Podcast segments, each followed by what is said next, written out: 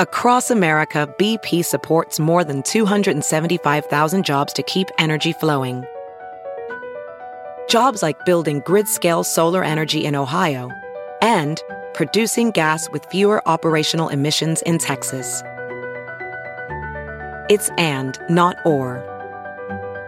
See what doing both means for energy nationwide at bp.com slash investing in America.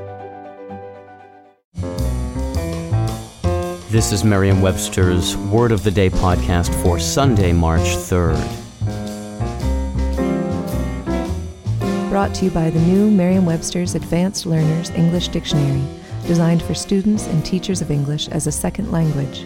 Learn more at learnersdictionary.com. The word of the day for Sunday, March 3rd is abandon, spelled A B A N D O N. Abandon is a noun that means a thorough yielding to natural impulses, especially enthusiasm or exuberance. Here's the word used from an article by Ed Graney in the Las Vegas Review Journal. He slid head first, dived for balls, threw runners out, stole home against the Phillies, played with a sort of reckless abandon that endeared him to fans in Washington.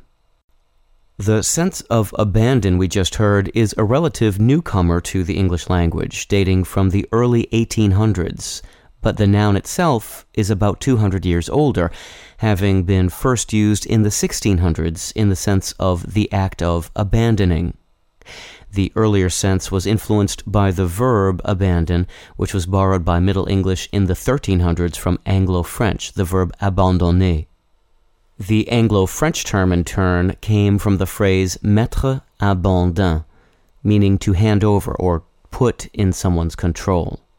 The newer sense has been more directly influenced by the French word abandon, which means not only abandonment or surrender, but also freedom from constraint.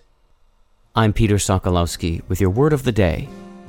Visit the all new learnersdictionary.com, the ultimate online home for teachers and learners of English. A free online dictionary, audio pronunciations, custom study lists, and interactive exercises are available now at learnersdictionary.com.